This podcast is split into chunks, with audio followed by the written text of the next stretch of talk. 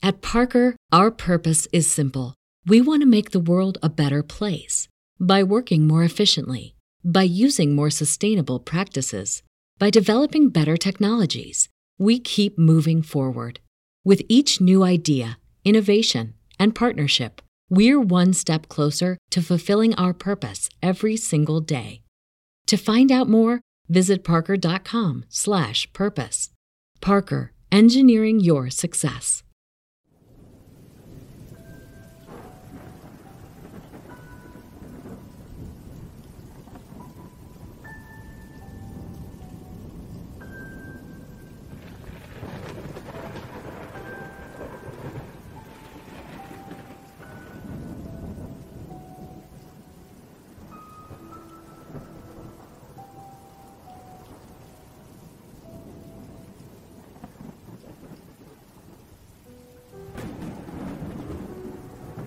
One of my least favorite parts about being a middle school history teacher is the bullshit living history assignments we give at the end of every school year.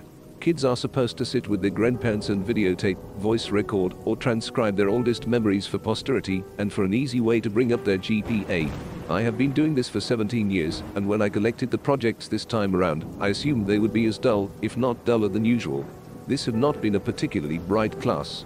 So I went home, poured myself a glass of wine, and prepared for a long night of I only owned two pairs of pants when I was your age and my brother got beat with a newspaper for hitting a baseball into a neighbor's yard. Close quote. And of course, these projects were peppered with innocent, old person comments that were so horribly sexist and racist you just had to laugh. Now, I had a girl in my class whom I will call Olivia. She was pudgy, quiet, and proved herself a consistent B student. I expected her project to be as unremarkable as her, and perhaps that's why I was so profoundly disturbed by what I witnessed that night. Olivia had submitted two discs for some reason, so I began with the one marked interview. My screen hiccuped twice before a grainy image of a living room came into view. The place was a hoard as hell. Olivia was curled up in an armchair clutching a notebook and looking like a scared animal. Across from her sat a man with a somber countenance, smoking a cigarette and staring at her expectantly. "Go ahead," a woman's voice whispered from behind the camera. Olivia's owlish eyes flashed towards the screen, then back to the man. "I am here with my great-uncle Stephen," she began almost inaudibly. "He is going to tell us about his oldest memories from being in the army." Great-uncle Stephen looked like he'd rather be in a goddamn trench at the moment, but he waited patiently for the questions to begin. Not surprisingly, Olivia read verbatim from the suggested questions sheet I had handed out to the students. He answered her curtly. Once or twice I heard her mother whisper, "Speak up, Olivia," from behind the camera. Typical, boring shit. So I was intrigued when Olivia set down the notebook and asked, "Did you like being in the army?" That was totally off script. Great Uncle Stephen emitted a chain smoker's wheeze. "Nope. Glad to get out of my town though." "Where did you go?" "Balkans." "Aha," she said. I doubted she knew what the Balkans were, and my suspicion was confirmed when she asked, "Was Borkis very different from here?" "Yes." Mom cleared her throat from behind the camera, perhaps encouraging Great Uncle Stephen to be a little more forthcoming. But Olivia seemed genuinely interested. "Uncle Stephen," she asked, "what is your very worst memory from the army?" The old man crushed his cigarette in the ashtray and then slowly lifted himself out of his chair. "I'll be back," he mumbled. The camera cut off. When the screen flashed back on, everything was the same except Great Uncle Stephen had several pieces of paper in plastic sleeves laid atop all the crap sitting on his coffee table. One he held in his hand. "I was a kid when I enlisted," he said, looking. Everybody in your crew identifies as either Big Mac Burger, McNuggets, or McCrispy Sandwich. But you're the Filet-O-Fish Sandwich all day. That crispy fish, that savory tartar sauce, that melty cheese, that pillowy bun. Yeah, you get it. Every time. And if you love the Filet-O-Fish, right now you can catch two of the classics you love for just six dollars. Limited time only. Price and participation may vary. Cannot be combined with any other offer. Single item at regular price. Ba-da-ba-ba-ba. King at Olivia. "Your brother's age," he told her. Olivia nodded. "I never saw combat. Both of my deployments were to cities in Eastern Europe that had been destroyed by civil wars. Everything was a mess. I felt like a janitor, for fuck's sake." "Ahem." Mom coughed. Great Uncle Stephen sighed and looked at his paper. "My unit was assigned to a school that had been obliterated by all the violence. Broken windows, caved-in rooms, and for some reason, the part that got to me the most was that the school had been like this for years before we got there. No one had lifted a finger to fix it. I saw kids walk by it on their way to go beg for money or whatever shit they did." The camera dipped towards the floor as I heard Mom whisper harshly at Great Uncle Stephen. I couldn't make out what she was saying, but it wasn't hard to imagine. Do you want to hear this goddamn story or not? I heard him bark in response. Then you better let me tell it how I want. Mom, Olivia chimed. Please stop interrupting. Are you presenting this in front of the class? No, Mom, we're just handing it in to the teacher. I'm sure he's heard the word shit before. Great Uncle Stephen contributed helpfully.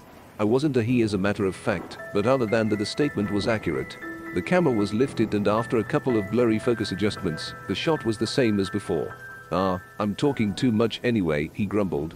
He lifted the piece of paper in his hand close to his face. In the basement, I found this letter. I didn't know what it said, but I had a buddy of mine translate it. So I'm gonna read it now. And then I'll tell you what I saw in that basement.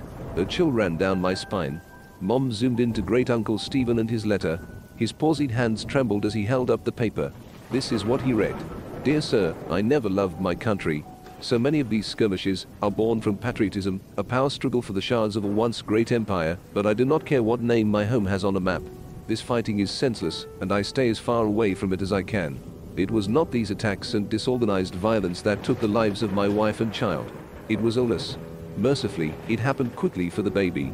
Nadja suffered for longer. I watched in horror knowing I could do nothing for them. My only solace is that I was there for them every step of the way. I stopped going to work one day, and no one came after me. I doubt they noticed I was gone. Since the school was simply across a field, visible from my window, it would have been easy to go for a few hours each day, and come home quickly to care for them. But what was the point? All I did was clean floors. I was as useless to the world as I was to my family. I tried to take Nadja to the hospital, but the journey was too long and taxing. I brought her home, and she died that night. After Nadja and the baby were gone, well, I don't remember much.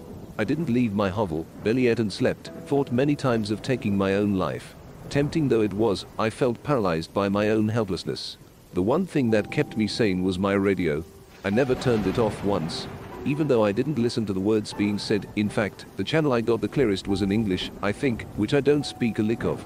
But the voices, the music, and the true knowledge that life existed beyond this violent city sustained me. I have no idea how much time passed before I saw the light of day again.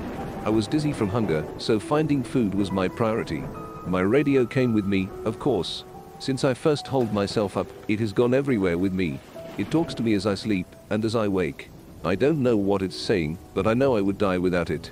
Once I had some water and food, it occurred to me that the only thing left to do was go back to work. So I did. The following morning, I simply returned to the school, where I was a janitor, and got back to work. Nobody made a big deal out of it. Like I said, Nadja had been sick for a long time, and those who worked at the school knew it. I appreciate that no one had pestered me to come back to work during the hardest days of my life. The teachers never said much to me, but we smiled at each other in the halls, and that mutual respect was perhaps the reason I decided to come back at all. The place had gone to the dogs without me, so I simply grabbed my broom and rags from my closet and set to cleaning. Everyone is grateful to have me back, I know. And the best part is that nobody minds my radio. I bring it with me everywhere, and keep the volume low enough not to disrupt the students. No one has ever complained. In fact, I suspect they like it. The schoolhouse is not very big, but does require a lot of maintenance. The floors are always sticky and stained, so I spend most of my time mopping. Kids make messes, I guess that's why I'm still in business. Sometimes I have to move things around to make sure I get every spot on the floor beautiful and clean, but I take pride in that. And the repairs. The school always needs tune-ups here and there, and I am happy to help. Some days I'm reconstructing a desk that broke as I whistle along with the radio, other times I handle more serious, structural issues. Days when I have work like this, I feel truly instrumental, like a cog in a larger machine. How could this school survive without me? It took me a long time, but I once again feel that I have purpose. There is a larder behind the school that is full of preserved food. In lieu of payment, I am allowed to take as much food as I need. That arrangement is fine. What would I do with money anyway? I used to bring the food back to my home, just one field away from the school, but when I started sleeping in the basement no one seemed to notice. This school is special to me and I cannot leave it unguarded. When I am besieged with memories of my wife and baby, I turn up the volume on the radio to drown out such thoughts. It works for me every time. Except this morning. Because this morning, I woke up to dead silence. I frantically examined the radio to see what had happened. I honestly cannot tell you how many days in a row I have been using it. Did it simply live out its life and die naturally? I have spent the entire day trying to fix it. Most of this time, I have been crying. I am losing my mind without it. I have given myself until sundown. If I cannot fix it by then, I am going to take my life. I'm writing this because the sunlight is starting to die, and I know what my fate shall be. I have thought about taking one last walk through the halls of my school, saying goodbye to the students and teachers. I know I will be missed, but I cannot bring myself to leave this room. I cannot go anywhere knowing that my radio is dead in here. There are no more tears in me. It feels now like I can't catch my breath. I vomited what little food I had in my stomach, and I am growing dizzy again, like I did after Nadja died. I am not long for this world. But before I take my life, I have closed the door to this room and stuck a chair beneath the handle. It is the only room in the basement and has a small casement that lets in just enough light for me to see what I am doing. If anyone is kind enough to come looking for me, they should not be met with this gruesome sight. Perhaps they will see the door is blocked, smell my rotting body, and simply forget I ever existed. But I have placed both my radio and this note outside the door. Kind sir, if you are reading this, I have one humble request. Please fix it. Save my radio. It did not deserve to die in its sleep, and I am ashamed that I cannot revive it. Now I am ready to join Nadja and little Ludmilla in heaven. I hope this school can find another janitor who loves and cares for it the way I do.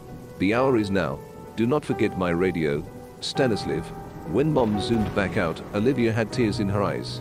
Thank you for sharing, Uncle Stephen, Mom said, her voice choked. I think we have enough. Wait, Olivia chirped. He said there's more. What did you find? Before Great Uncle Stephen could open his mouth, the image disappeared. My jaw dropped. Was that it? What did Great Uncle Stephen see? I promptly remembered that there was a second disc.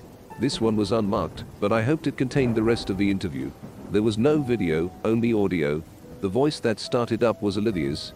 Hi, Miss Gerity. I'm sorry about my mom, but she refused to record the rest of what my uncle was saying. But I asked him to continue and secretly recorded the story as a voice memo on my phone. I remember you said earlier this year that history is written by the people who win wars. Close quote. She sucked in a breath and commenced crying.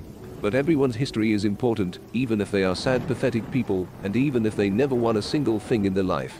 I haven't slept through the night since I finished this project, but you have to hear what my uncle has to say. There were tears in my eyes too. The sincerity of her words was beautiful. I was also flattered that she had remembered some trite phrase I threw around because it was what my history teachers said to me. Before I got too sappy over it, the audio began again. Fine, came Mom's frustrated voice.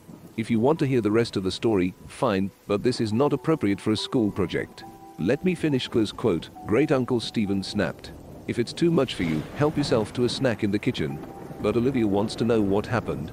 I heard her mother mumble something and walk away. Olivia and her uncle were alone. I imagined her looking at him expectantly. So did you find the radio?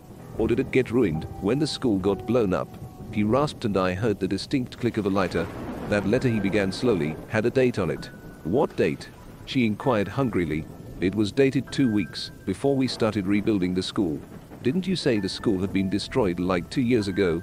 Yes, replied Great Uncle Stephen. It had been. There was silence as I felt goosebumps on my arms. The images that came to my mind were almost too overwhelming to express, but Great Uncle Stephen put them into words effortlessly. Clearly he had spent his whole life thinking about it. This man, this Stanislav, went to a vandalized, falling apart schoolhouse and cleaned up blood and rubble like it was spilled drinks and dust. He smiled at dead bodies in the hallway and believed they were smiling back at him because they liked his radio. He moved around corpses so he could sweep the ground under them. The roof was half collapsed, so when it rained, he must have got in soaking wet, but was so oblivious that he didn't even feel a thing. I could hear Olivia crying steadily. I found the larder he was talking about. It was all pickled preserved food that probably tasted like shit. Most of the stuff was moldy. Did you see the dead body? Yes. Hanging from the ceiling, but still amazingly lifelike. He wasn't rotting away. This hadn't happened years ago. Did he look peaceful? She asked, a chord of desperation in her voice. Couldn't tell you. The smell was rank, and his face was blue, and his eyes were bulging. Like this. I imagined him demonstrating. And the radio? Olivia wept. I heard Great Uncle Stephen take a long drag of his cigarette. It was there, all right. And it was still on.